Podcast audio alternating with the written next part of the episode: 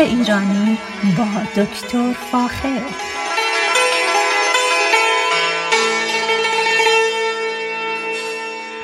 سلام من دکتر فاخر البودویرش هستم تهیه کننده و مجری برنامه باغ ایرانی. صدای من را از رادیو بامداد در شهر پردرخت ساکرامنتو میشنوید. امروز می‌خواستم در مورد گلی براتون صحبت کنم که الان فصل کاشتش هست. معمولا در پاییز این گل رو میکاریم و در زمستان سرما رو تحمل می‌کنه و بعد از اینکه سرما تموم شد در حقیقت گلهای زیبایش رو پیشکش می‌کنه. این گل چیزی جز بنفشه تاریخی نیست. همونطور که می‌دونید بنفشه یکی از گلهای بومی شمال ایرانه و در ایران باستان این گل نزد اشاق نشان یادآوری و فراموش نکردن یکدیگر بود. در شمال ایران گل بنفشه به شکل خودرو به وجود میاد رشد می‌کنه و در حقیقت گلهای وحشی خودش رو پیشکش می‌کنه. اگر به مازندران و گیلان تشریف ببرید می‌بینید که بنفشه در اونجا بسیار وجود داره و حتی طولکی یا نهالای اونو در کنار جاده های شمال در جعبه های تخته میفروشن و بسیار مردم از این گل لذت می‌برن گل بنفشه معمولا از نظر رنگ ترکیبی است از زرد مشکی و بنفش. اما اخیرا در امریکا گل بنفشه تیر رنگ یا مشکی هم هست. یعنی الان شما اگر تشریف ببرید به فروشگاه های در حقیقت زنجیری همگانی می‌تونید یا بنفشه زرد یا بنفشه بنفش یا نارنجی و یا اینکه بنفشه مشکی بخرید و در باغ خونتون بکارید. الان فصل بسیار بسیار خوبی هست. در شمال کالیفرنیا که بنفشه بکاریم. در مناطقی مثل تاهو مثل در حقیقت یوسمتی پارک در این مناطق که به طور کلی در کل سیرا که سیرا ماونتن یا کوههای سیرا که برف میاد اگر الان بنفشه رو بکاریم خوشبختانه یک لایه برف روی این گلهای بنفشه رو میپوشونه و عملا به شکل یک پتو بنفشه ها رو از سرمای زمستان و سرما زدگی حفظ می‌کنه.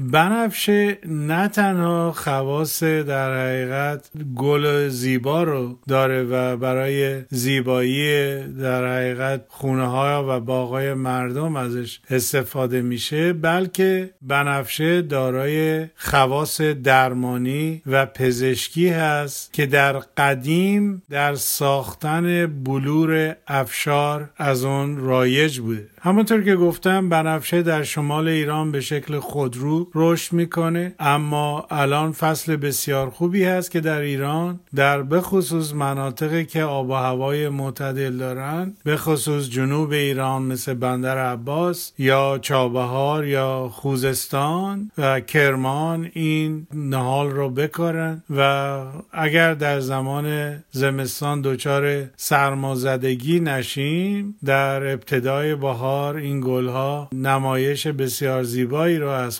خودشون پیشکش میکن خوشبختانه چون از نظر تاریخی گل بنفشه در ایران بسیار معروف بوده ما مشکلی از نظر کشت و رشد اون در ایران هیچ وقت نداشتیم. خوشبختانه امراض به خصوص این گل ندارن اما حساسیت خاصی به باد و سرمایه زودرس دارن که متاسفانه صدمه می‌بینه. برگ ها عمدتا نزدیک به زمین هستن و نتیجتا گرمای زمین اونها رو حفظ می‌کنه. اما گلها در اثر باد متاسفانه چون ساقه هم در بنفشه نداریم گلها از منطقه در اون قسمت بسیار کوتاهی که وصلشون می‌کنه به در حقیقت برگ ها شکسته میشه. اینه که باید خیلی دقت بکنیم که این گل ها رو نزدیک به دیوار خونه بکاریم که نه تنها باد اذیتشون نکنه بلکه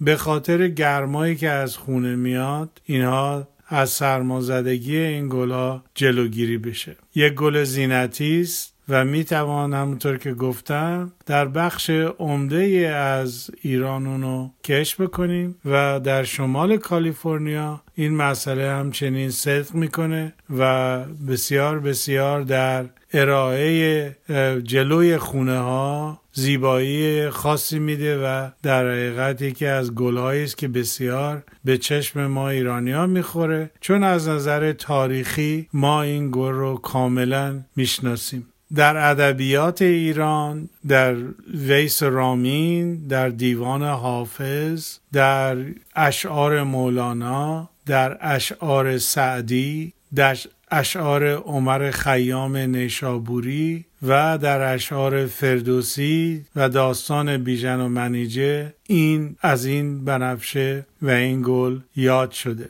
در دیوان حافظ شعری هست که میگه کنون که در چمن آمد گل از عدم به وجود بنفشه در قدم او نهاد سر به سجود. در اشعار فال مولانا هم این شعر رو می‌تونید اشعار رو می‌تونید ببینید و کلا در فرهنگ غرب و همچنین منظور در اروپا در گل بنفشه به forget me not برای همین منظور به کار میره. اینه که در ادبیات غرب و همچنین در شرق بنفشه در مسائل عشق و محبت و یادآوری و فراموش نکردن عزیزان ازش کاملا یاد میشه. اما بنفشه در حقیقت گیاهی است علفی و پایا و در دارای برگایی است که از یک محل مشترک در ناحیه خا... یقه خارج میشن. برگای اون شبیه قلب شکل هستن دارای دنبرگ دراز و, و تقریبا خود گل بر سطح زمین پخش میشه. بنفشه یکی از خصلتاش اینه که ساقه هوایی مشخصی در این گیاه وجود نداره و در کناره دنبرگ گل جوانه های جانبی ظاهر میشن و مرتب تولید گل می‌کنن. گلای اون معمولا منفرده بسیار زیبا و گرچه بیشتر به رنگ بنفش است و به این خاطر ما بهش میگیم بنفشه یا وایولا به ندرت نوع سفید رنگش رو من دیدم و معمولا زیاد هم این گل معطر نیست. از خصلت های دیگر در حقیقت بنفشه می‌تونیم بگیم که نوعایی از این بنفشه است که معطر هستند ولی برای مثال مثلا بنفشه سفید رنگ معطر نیست. اینه که اگر احتیاج یا علاقه به معطر بودن گل باشید حتما نوع بنفش یا زرد رنگ اونو تهیه بکنید که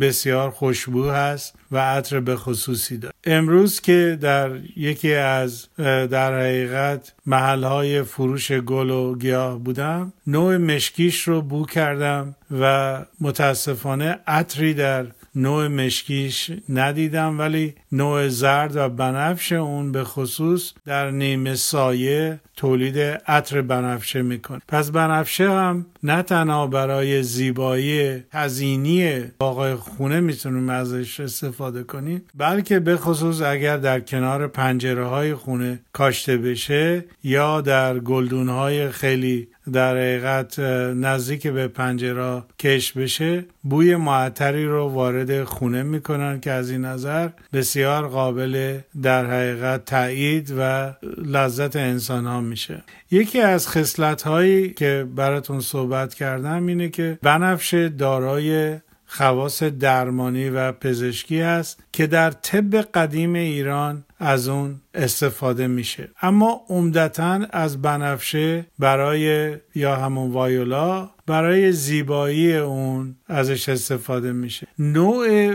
وحشی بنفشه گلبرگ های کشیده و نسبتا غیر پهنی داره و در لای برگ ها و صخره ها و سنگ های کوهی می‌تونیم اونو کاملا پیدا بکنیم. از نظر پخش در سرتاسر سر دنیا می‌تونیم در حتی هوایی یا کوههای آنت و حتی در استرالیا این گیاه رو به خوبی ببینیم که هم به شکل وحشی وجود داره و همین که به شکل در حقیقت اهلی شده برای تزیینات باغها ازش استفاده می‌کنه. از نظر تولید بنفشه می‌تونید بنفشه را از طریق بذر تولید کنید که برای این حتما احتیاج به گلخونه دارید. اما در ایران به خصوص در جنوب به خاطر هوای خوبش بذر بنفشه رو در بستر گلها پخش می‌کنن در زمانی که در مثلا در این موقع در آبان ماه و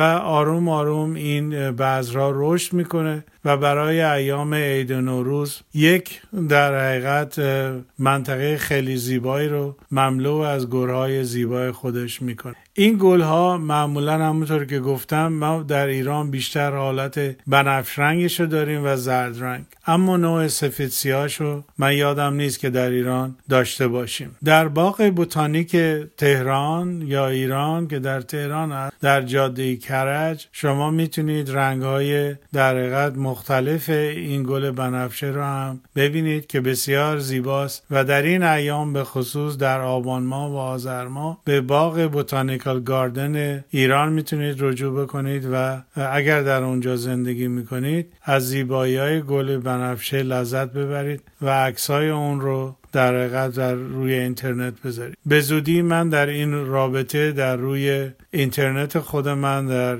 در حقیقت در روی فیسبوک و صفحه مخصوص گل و گیاهانم که وجود داره The Persian Gardens. در این رابطه مقاله می نیسم در مورد در حقیقت گل بنفشه و یه تعداد زیادی از عکس های بنفشه رو با رنگ های مختلف برایتون می‌ذارم. به حال طی چند هفته آینده این کار رو انجام خواهم داد. همونطور که گفتم عطر بنفشه اعتقاد بر این هست که عطر بنفشه حالت تراپیوتیک داره و باعث در حقیقت آرام شدن انسان ها میشه. اینه که عطر بنفشه بسیار بسیار خوبه که آدم استشمام بکنه و از اثرات در حقیقت پایین آوردن ضربان قلب و همچنین برای آرام کردن در حقیقت مود انسان یا حالتهای انسانی ازش استفاده بشه.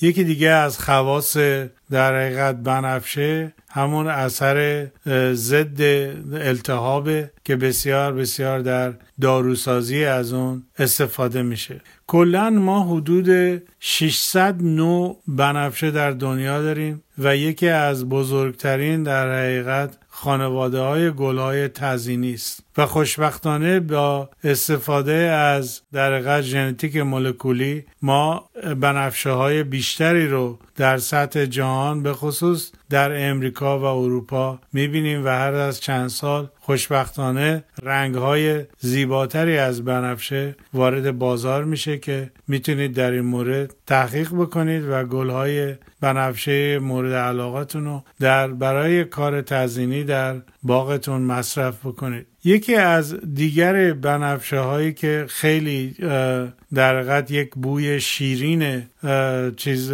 گل بنفشه داره اینم خیلی رایج هست. و یک گروهی از بنفشه ها که معمولا سنتد هستن یعنی دارای عطر هستن به اسم وایولت های سگ یا داگ وایولت معروف هستن و اینا بسیار بسیار اتراگین هستن. اگر علاقه به این نوع در حقیقت گل هستید که اتراگین است و برای اطریات از اون استفاده می‌کنن حتما با من تماس بگیرید و با کمال میل نوعشون رو در اختیارتون می‌تونم بذارم. بنفشه های به خصوص بنفشه های وحشی به شکل بنفشه های پرپری که ما الان داریم وجود ندارن همچنین در این گل های بنفشه نه تنها در شمال آمریکا و در حقیقت به طرفش شمال شرقی چین خیلی از اینا دیده شده در سیبری و کره دو حد و کره شمالی و کره جنوبی. به خوبی این گل رو می‌تونید پیدا بکنه. پس همونطوری که می‌بینید این بنفشه از نظر وسعت گیاهی و تعداد واریته های آن که به شکل تجاری ازشون استفاده میشه بسیار در سرتاسر سر دنیا می‌تونید اینو پیدا بکنید. همونطور که گفتم بنفشه بسیار از نظر تاریخی خیلی با ما هست و بوده. چندین هزار سال از زمان مولانا و از زمان شاهنامه در پیش ما بوده و یکی از گیاهانی است که ایرانی بهش به خصوص علاقه زیادی دارن. از چیزهایی که براتون گفتم اینه که بنفشه انتی اکسیدنت زیادی داره که همون آنتیساینین باشه و این آنتیساینین در حقیقت یا همین آنتی اکسیدنت ها بسیار بسیار در طب پزشکی و به خصوص پزشکی قدیم استفاده می شده و می‌کنه از بنفشه و روغن اون برای جلوگیری از ایدز یا همون اچ استفاده میشه. همچنین برای خیلی در حقیقت امراض باکتریایی و ویروسی ازش استفاده شده. در هند به خصوص از بنفشه به خصوص برای جشنهای گلشون که همین روزها اتفاق میفته استفاده زیادی میشه.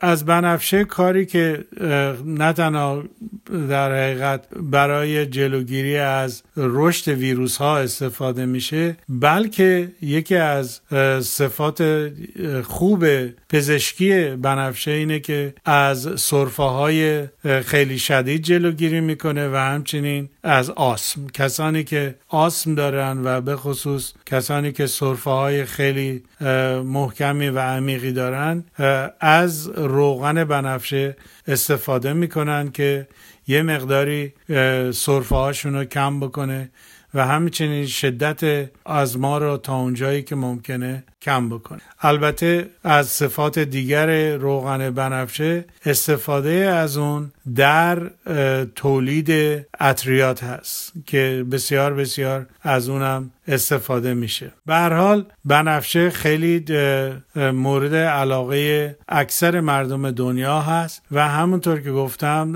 از صفات پزشکی اون در طب قدیم خیلی استفاده می‌شده و هنوز هم استفاده میشه در آسم در از بین بردن صرفه های خیلی عمیق و تند همچنین برای مداوای امراض ویروسی مثل HIV یا همون ایدز ازش استفاده میشه. برنامه من امروز در مورد وایولا یا بنفشه تمام شده. اگر علاقمند هستید که بیشتر در این مورد بدونید حتما از طریق رادیو بامداد با من تماس بگیرید و با کمال میل اطلاعات بیشتری در این مورد براتون خواهم داشت و لازم به ذکر است که در ادبیات ایران از بنفشه خیلی یاد شده و کتاب آقای گرامی دوست عزیز ما در این رابطه اشعار زیادی در مورد بنفشه وجود داره که از کتاب های شعر و شاعران ایران استخراج شده و در کتاب ایشان هست. با ایمان به خود و امید به آینده بهتر برای همه ما تا برنامه آینده شما را به خدای ایران می سپار روز روزگار بر شما خوش.